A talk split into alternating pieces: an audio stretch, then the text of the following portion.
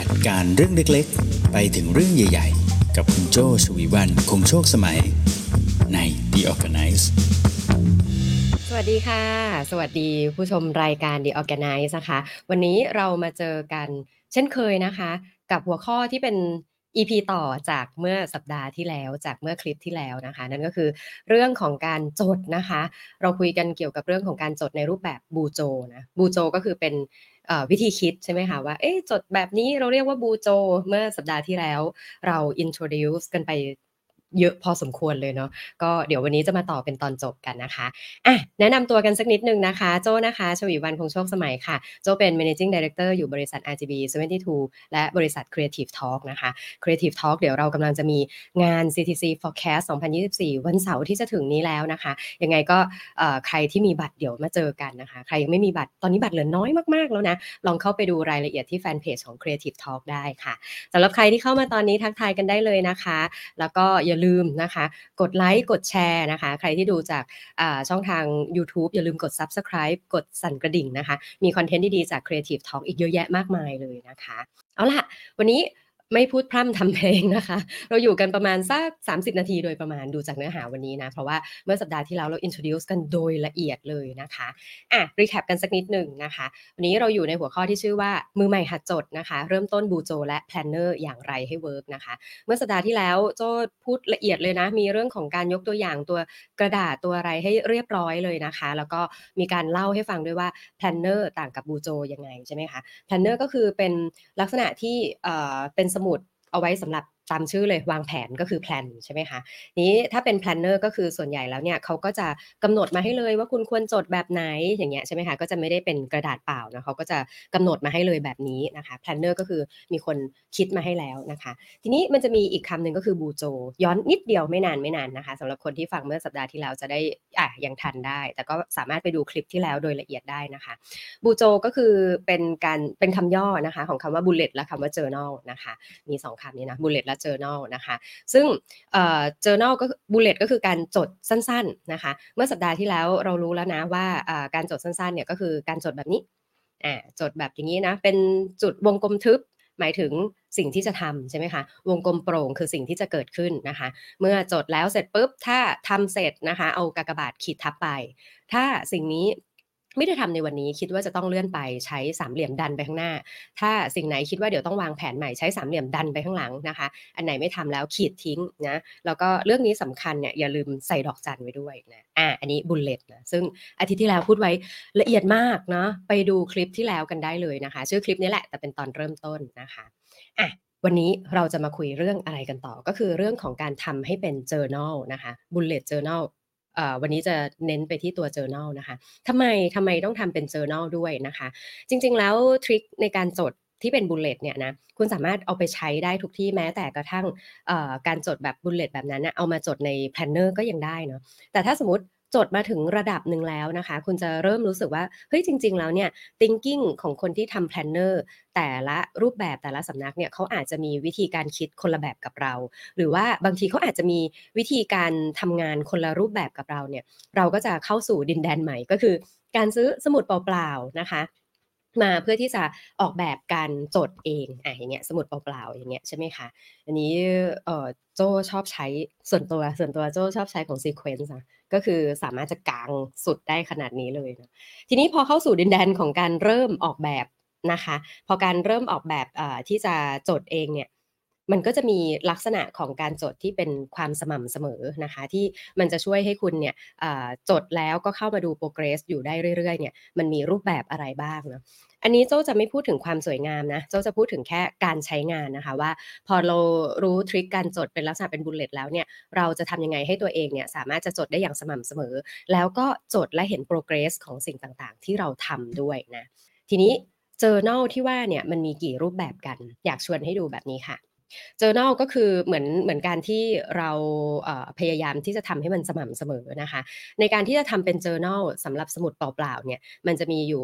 รูปแบบใหญ่ ๆ ที่เป็นมามาตรฐานเลยนะก็คืออยู่5 5เรื่องนะคะ5แผ่นอย่างนี้แล้วกันนะรูปแบบที่1นนะคะสิ่งที่ 1 ที่ควรควรจะต้องมีของการทำ journal นะคะอย่างแรกเลยก็คือหน้าที่คุยกับเราว่าสัญลักษณ์ที่เราใช้เนี่ยเรามีอะไรบ้างเนาะสัญลักษณ์ของเราเอง อย่างสัญลักษณ์พื้นฐานของบูโจของบูเลตเนี่ยโจเท้าความไปแล้วนะอันนั้นคุณอาจจะเอามาใช้แล้วอาจจะมีสัญลักษณ์เพิ่มเติมของตัวเองได้นะคะ ส่วนที่2นะคะก็คือส่วน index นะ จะบอกว่าส่วนนี้มีหลายคนที่ถามโจมากเลยว่าเฮ้ยจดยังไงให้หาเจอนะ บอกเลยว่าคุณต้องมีสารบัญนะคะ ก็คือ index นะเดี๋ยวเราเดี๋ยวเราจะไล่ไปดูทีละส่วนนะว่าหน้าตาเป็นยังไงนะคะ ส่วนที่ 3 ที่เราควรต้องมีในสมุดบูโจของเรานะคะ ก็คือ future log ค่ะ future log ก็คือบันทึกของสิ่งที่อาจจะทำในอนาคต แต่ตอนนี้ยังตัดสินใจไม่ได้ว่าจะทำเมื่อไหร่ดีเนาะไปกองไว้ก่อนนะ future log นะคะ บันทึกสิ่งที่จะทำในอนาคตนะคะ รูปแบบที่ 4 นะคะ ส่วนที่ 4 ที่ควรจะต้องมีในบูโจนะคะ ก็คือ monthly log นะคะ ก็คืออสิ่งที่บันทึกว่าจะทำเนี่ยในรายเดือนระดับเดือนนะคะอ่าแล้วก็ส่วนที่ 5 นะคะ ก็คือ weekly log นะคะ ก็คือบันทึกสิ่งที่จะทำในรายสัปดาห์นะอืมอันนี้อันนี้เป็น 5 ส่วนนะซึ่งจริงๆแล้วถ้าให้ถี่ในระดับสุดท้ายเลยมันก็คือในระดับที่เป็น daily นั่นเองนะคะ อืม ทีนี้ย้อนมาดูกันสักนิดหนึ่งย้อนมาดูกันสักนิดสักนิดหนึ่งว่าทำไมถึงต้องควรจะต้องแบ่งเป็นแบบนี้นะคะ คือแนะนำเลยว่าทุกครั้งที่เวลาเราจดเนี่ยมันจะอยู่ในระดับที่เป็นวันใช่ไหมคะมันจะเริ่มจากสิ่งสิ่งทุกวันนี้เราจะรู้สึกว่าไอ้สิ่งที่เราจะต้องทำแบบมันเยอะไปหมด โดยที่เรายังตัดสินใจไม่ได้ว่าสิ่งนี้เราจะทำเมื่อไหร่ใช่ไหมคะเราก็เลยจะเกิดสิ่งที่เป็น future log ก็คือพิมพ์เขียนออกมา เขียนออกมาให้ได้เยอะที่สุดใช่ไหมคะพอเขียนออกมาให้ได้เยอะที่สุดเนี่ยเราจะเริ่มรีวิวตัวเราเองเนี่ยโดยปกติเลยนะก็คือในแต่ละวันใช่ไหมคะแต่ละวันตื่นเช้ามาวันนี้โจ้ก็จะมีสิ่งที่รอเลยว่าอะวันนี้วันพุธเดี๋ยวเราจะต้องมีไลฟ์ของ The Organize เนาะแล้วเราก็จะมีแพลนไว้เลยว่าเมื่อวานคือวันอังคารเนี่ยวันอังคารคือวันที่เราจะต้องเตรียมแบบนี้ใช่ไหมคะนี่มันเป็นรายวันใช่ไหมถ้าเผื่อในระดับรายวันเนี่ยเรารู้แค่วันต่อวันเนี่ยมันก็จะเป็นลักษณะที่บางทีตอนเช้าขึ้นมา เราอาจจะต้องคอยมาดูว่าเอ๊ะสิ่งนี้มันพร้อมหรือยังพร้อมหรือยังอะปรากฏยังไม่พร้อมแต่ไม่มีเวลาเหลือให้เตรียมเลยอย่างเงี้ยมันก็จะกลายเป็นว่าวันนั้นทั้งวันมันอาจจะ loss ไปเลยใช่ไหมคะเพราะฉะนั้นในระดับน้อยที่สุดที่เราควรจะมีก็คือในระดับสัปดาห์นะคะระดับ 1 สัปดาห์เนี่ยนี่คือการเตรียมพร้อมอาจจะเตรียมวันอาทิตย์เพื่อที่จะให้ดูว่าสัปดาห์นี้มีอะไรที่จะต้องเจอบ้างใช่ไหมคะแต่ตัวเลขที่อยากจะแนะนำนะคะ อยากจะแนะนำให้เราดูในระดับสัปดาห์นี่คือระดับ 2 สัปดาห์นะ อย่างน้อยที่สุดเนี่ยควรจะเป็น 2 สัปดาห์นะคะ ที่เราจะรู้ว่าชีวิตเราอนาคตเราในระยะอันใกล้เนี่ยสสัปดาห์นี้มันมีอะไรที่กำลังจะเกิดขึ้นเนาะแล้วก็กระเถิบไประดับเดือนนะคะ ระดับเดือนว่า เอ้ย แล้วอย่างเงี้ยในเดือนนี้มันควรจะมีอะไรเกิดขึ้นบ้างแบบนี้เป็นต้นนะคะแล้วก็ค่อยไปดู overview เป็นระดับควอเตอร์ก็คือ 3 เดือน แล้วก็เป็นครึ่งปีแล้วก็เป็น 1 ปีแบบนี้นะคะอะทีนี้เมื่อสักครู่รู้แล้วว่ามันควรจะมีโดยอย่างน้อยนะประมาณ5 section ก็คือเป็น weekly นะคะ เดี๋ยวจะให้ดูว่าเอ๊ะทำไมจบแค่ weekly เดี๋ยวจะให้ดูว่าว่าสิ่งที่มันเกิดขึ้นในระดับ weekly เนี่ยมันสามารถทำให้เราเห็นได้อย่างไรนะคะ มาดูในส่วนที่ 1 ก่อนนะคะเมื่อสักครู่เกินไปแล้วว่ามี 5 ส่วนนะส่วนที่ 1 ก็คือ key นะคะ key เป็นยังไงนะพอพอเราเมีสมุดเปล่าๆขึ้นมาเล่มหนึ่งหรือจริง ๆ แล้วเนี่ยไม่ต้องเป็นสมุดเปล่าก็ได้นะ สมุดที่จดไปแล้วครึ่งหนึ่งเนี่ยเราอยากจะเริ่ม bullet journal เนี่ยตั้งแต่กลางเล่มก็ได้ เราก็เริ่มต้นจากหน้าคีย์เนี่ยนะคะ ตั้งแต่หน้าไหนก็ตามที่เรากำลังจะเริ่มในเล่มนั้นนะคะ เราก็สตาร์ทด้วย key อย่างอันนี้ในตัวอย่างเนี่ยนะคะเขาก็จะเอา key ที่เป็น basic พื้นฐานนะคะของคุณ Carroll เนี่ยขึ้นมาเขียนเลยนะก็คืออจุดทึบคือ task จุดกากบาทอะไรเนี่ยเขียนไป ถามว่าถ้าคุณอยากจะมีสัญลักษณ์แปลกใหม่ขึ้นมาได้ไหมได้เหมือนกันอะลองลองดูตัวอย่างของภาพขวานะคะ ถ้าสังเกตตัวอย่างของภาพขวาเนี่ยคือเขาก็จะมี basic key พื้นฐานอยู่ด้านซ้ายแหละใช่ไหมเสร็จแล้วเขาก็เพิ่มเพิ่มมาอีกว่าเฮ้ยเออถ้าเผื่อว่าอันไหนที่เป็นอีเวนต์นะจะใช้เป็นสีน้ำเงินอย่างเงี้ยใช่ไหมถ้าเป็น YouTube จะใช้สีส้ม ถ้าเป็น work จะใช้สีแบบนี้ด้วย แบบนี้เราสามารถออกแบบได้เองเห็นไหมคะมันสามารถทำทำแบบนี้เพิ่มเติม เข้าไปได้ด้วยนะคะ อย่างเช่นตัวโจ้เองโจ้อาจจะมีสัญลักษณ์เพิ่มว่าอะโอเค ถ้ามีหัวใจแสดงว่าเอ้ยวันนี้นี่คือ special ดีต่อใจรู้สึกดีอะไรเงี้ยก็สามารถทำได้ด้วยเหมือนกันนะคะนี่ section แรกคือ section key นะคะคุณจะเริ่มจากเล่มเต็มๆเลยก็ได้ หรือว่าเริ่มจากเล่มที่มีจดไปบ้างแล้ว แล้วก็อยากจะเริ่มตรงนี้แหละก็ใช้หน้า key เนี่ยเป็นตัวสตาร์ทของ bullet journal คุณได้เลยนะคะ มาต่อมาไปที่ section ที่2นะคะเมื่อสักครู่นี้ไป section แรกแล้วนะก็คือ key นะคะต่อมา section ที่2ค่ะก็คือ section ที่ชื่อว่า index นะ อืมสารบัญนะคะ สารบัญเนี่ยเป็นยังไง สารบัญไม่ยากเลยนะคะอพอคุณเริ่มคีย์ที่หน้าแรกไปเสร็จปุ๊บใช่ไหมคะ หน้าต่อมาเนี่ยคุณเขียนคำว่า index ไปเลยนะ พอเขียน index ไปเสร็จปุ๊บเนี่ยมันเหมือนอสารบัญของหนังสือที่เราซื้อหนังสือมาเลยใช่ไหมคะ เวลาเราซื้อหนังสือมาหรือเวลาเรากำลังตัดสินใจจะซื้อหนังสือ เราจะเปิดดูที่สารบัญก่อน ใช่ไหมคะ แล้วทั้งเล่มเนี่ยมันจบ complete อยู่ที่กี่หน้า คุณก็จะไล่ดูไปได้เลย แต่การทำ bullet journal นะคะ สารบัญคุณจะเป็นสิ่งที่เสร็จสุดท้ายค่ะ อืม เสร็จสุดท้าย เพราะว่าคุณจะไม่มีวันรู้เลยว่าหน้าสุดท้ายของคุณจะเขียนอะไร หน้ากลางๆของคุณจะเขียนอะไร คุณจะไม่รู้เลยนะ หน้า index จะเป็นหน้าที่ถูกอัปเดตอยู่เรื่อยๆ นะคะ ถามว่าหน้า index เนี้ยจะต้องจดตลอดเลยไหมว่าเอ่อหน้าหน้าที่ 3 หน้าที่ 4 เรากำลังจดเรื่องอะไร ไม่ต้องถึงขั้นนั้นนะคะ อย่างในตัวอย่างที่โจ้ยกตัวอย่างมาเนี่ยภาพซ้ายมือเห็นไหมคะเขาก็จะมีหัวข้อนะคะอ่า birthday อยู่หน้า3 holiday อยู่หน้า 4 แบบเนี้ยใช่ไหมคะเสร็จแล้วหน้าต่อไปบางทีเขาก็กระโดดไปเลย เช่น monthly layout idea ใช่ไหม monthly layout idea เนี่ยจากหน้า 5 กระโดดไปหน้า 7 เลย เลือกเฉพาะหัวข้อที่สำคัญของเล่มนี้ที่คุณคิดว่าคุณจะหยิบ คุณจะพลิกไปที่หน้านั้นบ่อยๆนะคะ อย่างโจ้เองเนี่ยจะมีสิ่งที่ทำติดใจต่อเนื่องกันมาประจำเลยก็คือ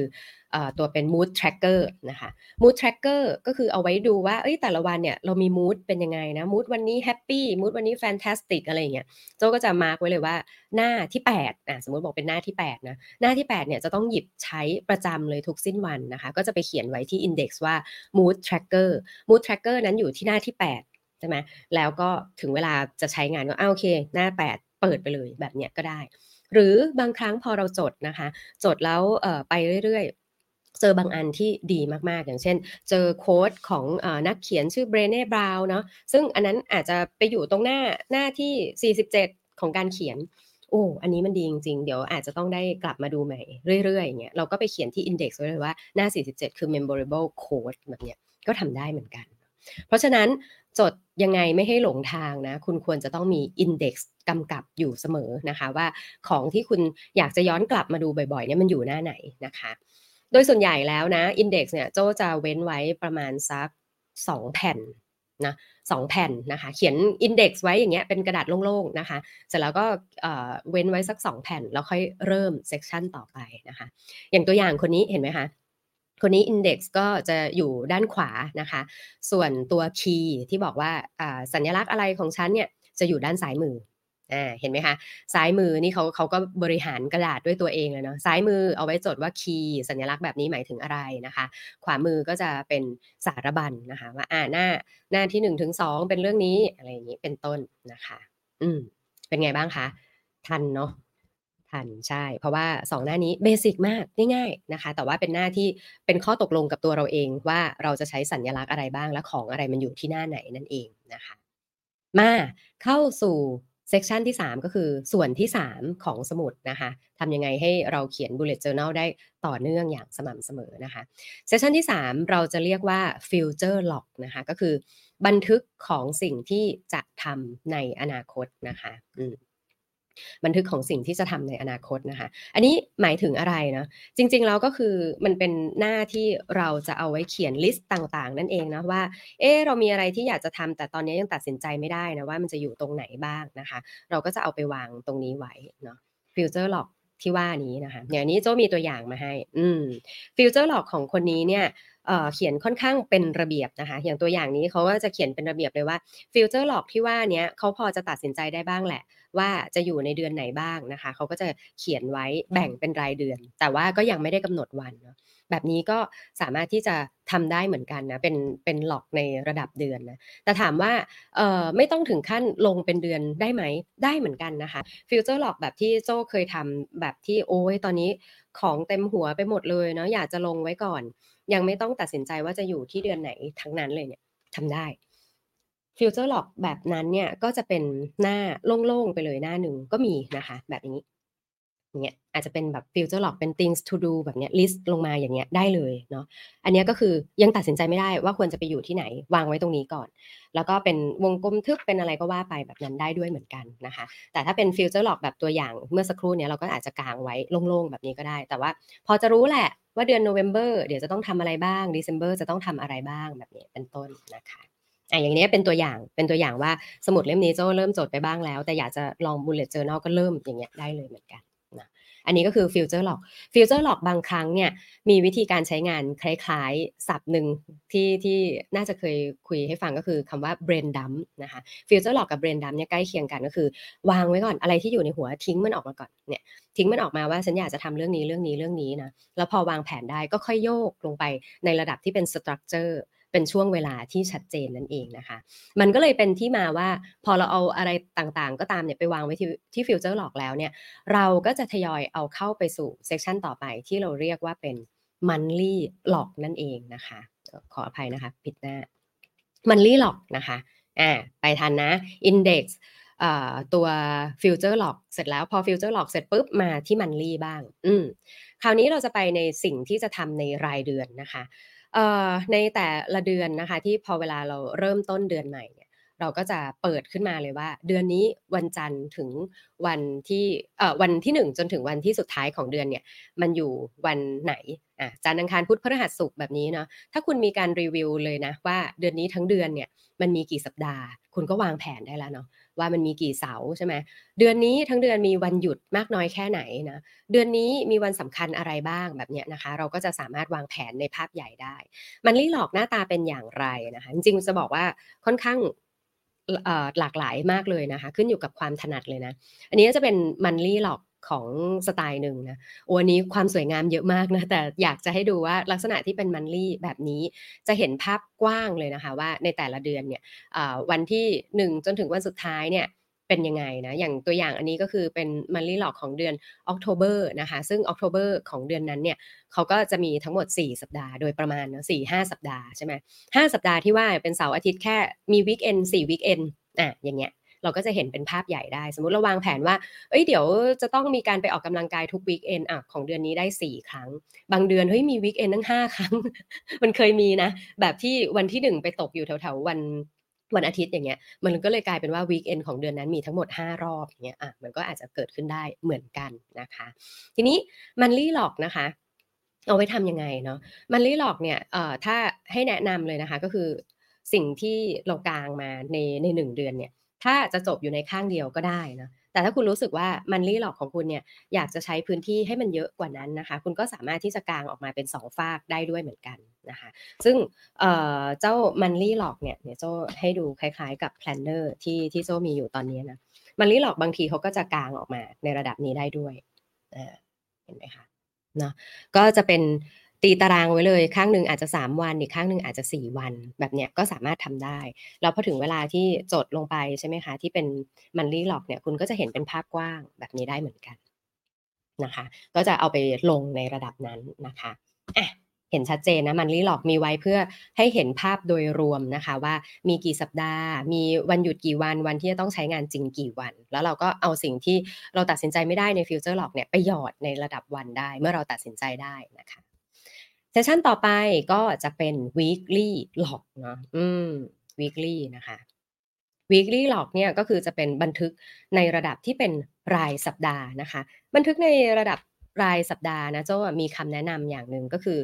รายสัปดาห์เนี่ยมันควรจะจบอยู่ในแค่ 2 แผ่น2เป็น2แผ่นที่เป็นกระดาษคู่ด้วยนะคะ อันนี้โจ้ามีตัวอย่างให้ดู ซึ่งเป็นตัวอย่างการใช้งานของโจ้เองเลยนะ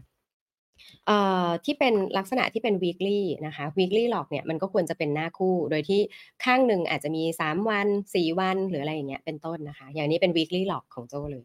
อ่าสองหน้าใช่ไหมหน้าหนึ่งก็จะมี 3 วัน จันทร์อังคารพุธพฤหัสศุกร์เสาร์อาทิตย์ก็จะแยกเป็น 2 วันแบบนี้ได้ใช่ไหมคะเป็น 2 ช่องแบบนี้เพราะว่ากิจกรรม activity ที่อยู่ในวันหยุดเนี่ยส่วนใหญ่ก็ไม่ค่อยมีอะไร ส่วนใหญ่มันจะเป็นเหมือนเป็นอีเวนท์ที่เกิดขึ้นอย่างนี้ ตัวอย่างของโจ้นี่เสาร์อาทิตย์นั้นโจ้มีไปโคราชอย่างเงี้ยมันก็จะเขียนแค่ว่าไปโคราชใช่ไหมแล้วก็จันทร์ถึงศุกร์มีอะไรก็ก็ว่ากันไปแบบเนี้ยเป็นต้นนะคะ แต่คือโดยไอเดียคือให้มันจบในหนึ่งคู่นะคะ อันนี้ weekly log เราก็จะสามารถทำทำตัวคล้ายๆเป็น daily ได้ด้วยใช่ไหมคะ หรือถ้าสมมติเป็น weekly log แบบ อีกแบบหนึ่งที่ planner เขาจะชอบใช้กันก็คือจะเป็นลักษณะนี้ก็ได้เหมือนกันนะคะ ก็คือเป็นรายสัปดาห์แบบเป็นแนวนอนอย่างเงี้ยใช่ไหมแล้วก็แบ่งเช้าบ่ายอย่างเงี้ยก็ได้ด้วยเหมือนกันนะคะ อันนี้อันนี้ก็จะเป็นลักษณะนี้เนาะหรือถ้าคุณชอบแบบแนวตั้งโจ้เคยลองจดแบบแนวตั้งด้วยจะให้ดูเป็นแบบแนวตั้งนะคะ แบบแนวตั้งก็คืออาจจะลองแบบนี้นี่ลองแบบนี้เลยแนวตั้งอย่างเงี้ยก็ได้ด้วยเหมือนกันนะคะอ๋อ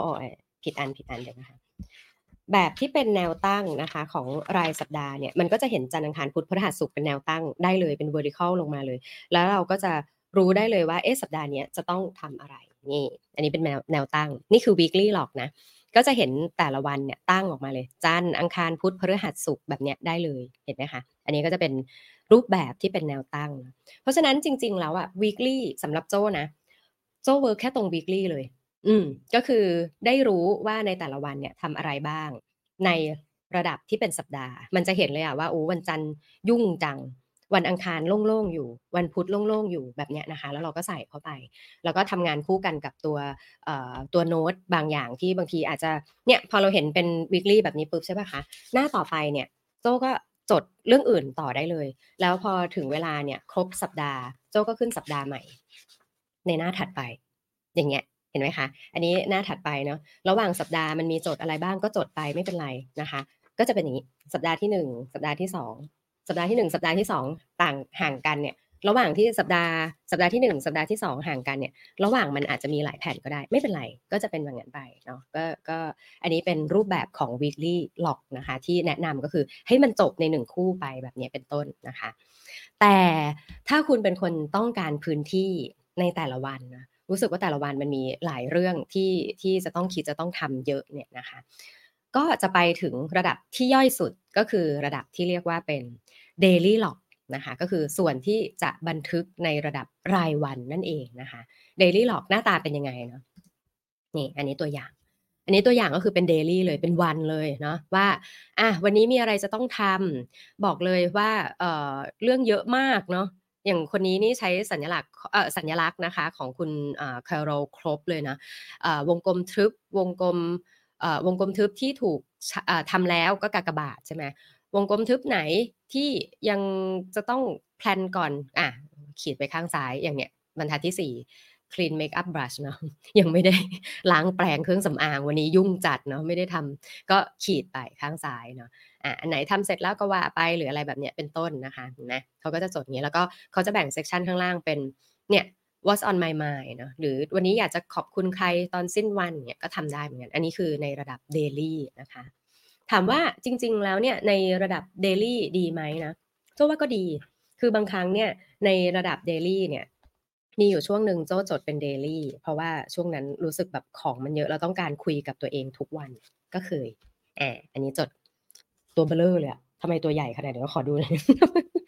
วันนั้นทำไมตัวใหญ่จังเนาะอันเนี้ยก็จะมีเป็น daily นะแล้วก็แบ่งเลยว่า event event ข้างหนึ่งเนี่ยก็จะเป็นสิ่งที่จะเกิดขึ้น แล้วก็สิ่งที่เป็นอ่าtask หรือเป็นสิ่งอะไรต่างๆ ที่เราอยากจะทำนะก็เป็นอย่างนั้นไป แล้วก็ข้างล่างเนี่ยอยากจะ reflect อะไรก็ใส่ไปได้ด้วยเหมือนกัน แล้วแต่เราจริง ๆ นะมันมันแล้วแต่โจโจว่าเอ่อการจด bujo เฮ้ยการจด bujo มันสนุกตรงเนี้ย มันสนุกตรงที่เราได้สมุดมาหนึ่งเล่มเนาะเราอยากจะทำอะไรเราก็ดีไซน์ได้เราก็ออกแบบได้นะไม่ไม่รู้สึกผิดกับการว่าอุ้ยตายแล้วตอนนี้มันผ่านมาคือถ้าสมมติ planner อะplanner เนี่ยเอาไว้ประมาณว่าสร้างความสม่ำเสมอใช่ไหมโดยที่ไม่ต้องคิดเยอะ คือมีคนออกแบบมาให้แล้ว แต่หลายครั้งถ้าความสม่ำเสมอของเรายังไม่ถึงขีดสุดอะ มันก็อาจจะทำให้เรารู้สึกผิดเวลาที่เปิดมาแล้วผ่านมาครึ่งปีฉันเพิ่งเขียนไปได้สามหน้าอะไรเงี้ยมันก็อาจจะเป็นไปได้ใช่ไหมเพราะฉะนั้นอิสระของการจด bujo เนี่ยมีนะคะแล้วก็ถ้าสมมติจดไปสักพักหนึ่งลืมหรือว่ายุ่งจนไม่มีเวลาจัดการเวลามาจดไม่ได้จริงๆ หรืออะไรเงี้ยเรากลับมาจดอีกทีเราก็จดต่อได้เลย โดยที่เราไม่ได้รู้สึกว่าโอ้ยเสียดายหน้ากระดาษที่มันหายไปอะไรเงี้ยเป็นต้นนะคะ อ่าโห วันนี้รวดพรวดเดียวเลยนะ ไม่ได้แวะทักทายเลยขออนุญาตดูคอมเมนต์สักนิดนึงนะคะอ่าสวัสดีค่ะ คุณหนุยคุณหนุยจด bujo บ้างไหมคะเนี่ยขอทดไว้ก่อนเพิ่งสังเกตจากที่คุณโจแนะนำ task งานอีเวนต์เดี๋ยวลองดูนะคะ แล้วก็เมื่อคลิปที่แล้ว EP ที่แล้วโจพูดเรื่องอีเวนต์เรื่อง task ไว้ละเอียดมากเลยนะคะ ถ้าคุณธีรวุฒิจะลองไปย้อนดูก็จะเป๊ะมากเลย สวัสดีค่ะพี่เก่ง กำลังคิดเลยว่าจะดำไว้สักหน้าถูกต้องค่ะ ควรจะต้องทำดำเลยนะ จริงๆ หลายๆเอ่อล่าสุดเนี่ยเพิ่งคุยกับพี่เก่งเลยว่าเบรนดัมเธอทำบ่อยแค่ไหนนะเบรนดัมของโจ้เนี่ย บางทีโจ้ทำเดือนหนึ่งนะคะ โจ้ทำทีเดียวแล้วมันอยู่ได้เป็นได้เป็นเดือน เพราะว่ามันขึ้นอยู่กับว่าสิ่งที่เราดัมออกมาตอนนั้นมันเยอะแค่ไหน เมื่อวานเปิดให้พี่เก่งดูว่าโจ้เคยทำเบรนดัมครั้งหนึ่งเนี่ย ทีเดียวสี่แผ่นและเจ้าสี่แผ่นเนี้ย มันอยู่กับโจ้ให้โจ้ได้เคลียร์เรื่องต่างๆ เหล่านั้นอะเป็นเดือนเลย เนี่ย วันนั้นโจ้เบรนดัมทีเดียวสี่สี่หน้าสี่หน้าแล้วสิ่งที่จะต้องทำสิ่งที่จะต้องดีลิเกตอะไรเงี้ยสี่หน้าแล้วก็เป็นเดือนไปแล้วพี่เก่งบอกโอ้แต่ถ้าเขาต้องเป็นระดับวีคอืมอันเนี้ยลองพูดคุยกันได้นะคะ ใช้คีย์อ่า ใช่เลยนะคะ สวัสดีค่ะ พี่บุ๋มสวัสดีค่ะ โอเคได้เลย งั้นวันนี้น่าจะประมาณนี้นะคะอะทบทวนกันสักนิดนึงก่อนที่จะจบไลฟ์กันไปนะคะสองคลิปนี้ bullet journal นะคะ แล้วก็ planner นะคะอ่ามีบอกไปแล้วนะว่า planner ก็คือมีคนออกแบบให้นะคะบูโจก็คือการจดแบบ bullet และเป็น journal นะคะ สัญลักษณ์ทราบแล้วเนาะแล้วก็อาจจะไปดูในคลิป ที่แล้วให้ละเอียดได้เลยนะคะ วันนี้เรามาต่อกันที่ journal นะก็คือมีหน้าที่จะต้องเป็นสัญลักษณ์ของเราเริ่มเป็นหน้าแรกนะคะสองแผ่นต่อมาอาจจะลองใช้เป็นสารบัญนะคะ หน้าสารบัญจะเป็นหน้าสุดท้ายของเล่มนี้ที่เขียนจบนะเพราะว่ามันจะเติมไปเรื่อย ๆ ว่า เราอยากจะทดไว้ว่า หน้าที่เท่าไหร่ที่เป็นสำคัญแล้วเราจะเข้าไปดูได้ง่ายนะคะ ส่วนที่3 future log นะคะ future log คือสิ่งที่จะบันทึกในอนาคต อาจจะเรียกว่าเป็น brain dump ก็ได้นะคะ ตัดสินใจยังไม่ได้ว่าจะไปอยู่ตอนไหนดัมไว้ตรงนี้ก่อนเป็น future log ไว้ก่อนนะคะ section ที่ 4 ก็คือ monthly log สิ่งที่จะทำในระดับรายเดือน มีประโยชน์ยังไงเราจะได้มีเวลาวางแผนล่วงหน้าได้ในระดับเดือนนะคะ ดูว่ามีกี่สัปดาห์แต่ละสัปดาห์จะทำอะไรบ้าง แล้วก็มา reflect ได้ สุดท้ายเป็นระดับ weekly log นะคะก็คือในระดับรายสัปดาห์นะคะว่าแต่ละสัปดาห์จะมีเหตุการณ์อะไรเกิดขึ้น แล้วก็แถมสุดท้ายเป็นไอเทมที่ 6 นะคะ ก็คือเป็น daily log สำหรับคนที่ชอบในระดับวันจริง ๆนะคะ ก็สามารถที่จะบันทึกสิ่งที่จะทำในรายวันได้ด้วยนะคะสนับสนุนนะอยากให้ทุกคนเนี่ยมาลองจดนะคะ จดเนี่ยมันเอ่อ บางคนอาจจะบอกว่าเออก็ทุกวันนี้ทำงานเนี่ยก็มีแอปพลิเคชันมี calendar มี reminder อยู่แล้วนะทำไมยังจะต้องจดด้วย บางทีสิ่งต่างๆ เหล่านั้นนะมีสองอย่างหนึ่งก็คือเจ้าตัว calendar แล้วก็ตัว reminder เนี่ยบางทีเราอาจจะไม่ได้เป็นคน create list ทั้งหมดนั้นเอง มันอาจจะเกิดจากการ sharing การ work เป็น collaboration ใช่ไหมเช่นมีคน invitation มา บางทีเราเปิดสัปดาห์มาแล้วเรา ทำไมสัปดาห์นี้มันยุ่งจังเลยมีคนส่ง invitation อะไรมา เราไม่ทันได้ดูการจดนะคะ ก็ได้ทบทวนด้วยว่าเรารู้หรือยังว่าสิ่งที่อยู่ใน calendar เหล่านั้นเนี่ยเราจะต้องทำอะไรบ้างนะคะ อย่างที่สองเลยก็คือเวลาที่แอปพลิเคชันพวกนั้นเกิดขึ้นมันไวมากอะค่ะมันไวจนบางทีเราไม่ได้ทบทวนด้วยซ้ำว่าแต่ละเรื่องจะต้องเป็นยังไง และการจดในแอปพลิเคชันบางทีเราอาจจะต้องมาเรียนรู้อีกว่าแอปพลิเคชันตัวนี้เป็นยังไงกว่าจะเปิดหน้าจอกว่าจะอะไรคว้ากระดาษมาได้จดเลย อันเนี้ยคือเป็นสิ่งที่จะทำให้เราตามความคิด เท่าทันได้อย่างเร็วที่สุดโดยที่ความคิดเหล่านั้นเนี่ยอาจจะไม่ได้หลุดไปเนาะเชื่อไหมว่าบางทีแค่เปิดแอปพลิเคชันน่ะเราถูก distract ไปด้วย notification บางอย่างเราลืมไปเลยว่าตะกี้จะจดอะไรก็เคยนะคะ อะงั้นวันนี้เนื้อหาประมาณนี้นะคะ สัปดาห์หน้าจะเป็นเนื้อหาเกี่ยวกับอะไรของ The Organice นะคะ เรามารอพบกันในวันพุธแบบนี้เรื่อย ๆ เลยนะคะ The Organize เราจะพูดคุยเกี่ยวกับเรื่องของการจัดการค่ะ ตั้งแต่เรื่องเล็กๆ ไปจนถึงเรื่องใหญ่ ๆ นะคะ ให้คุณจัดการแล้วก็ทำงานได้อย่างสบายใจในทุกวันนะคะ วันนี้ขอบคุณมากๆเลยสำหรับการติดตามนะคะ แล้วก็อ่ามีน้องทีมบรรณาธิการปักลิงก์ไว้ให้แล้วนะคะว่าใน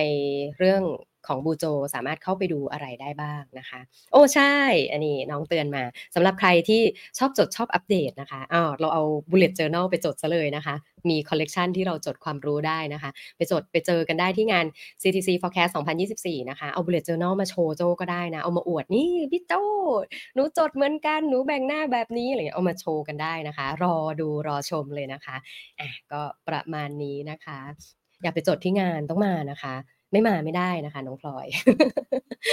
โอเคค่ะ วันนี้ขอบคุณสำหรับการติดตามจากทุกท่านมาก ๆ เลยนะคะ แล้วเดี๋ยวเราพบกันใหม่ใน episode หน้านะคะสำหรับ episode นี้ลาไปก่อนขอให้เป็นวันพุธที่ดีสำหรับทุกคนพบเจอแต่เรื่องดีๆ และคนดีๆนะคะ สวัสดีค่ะ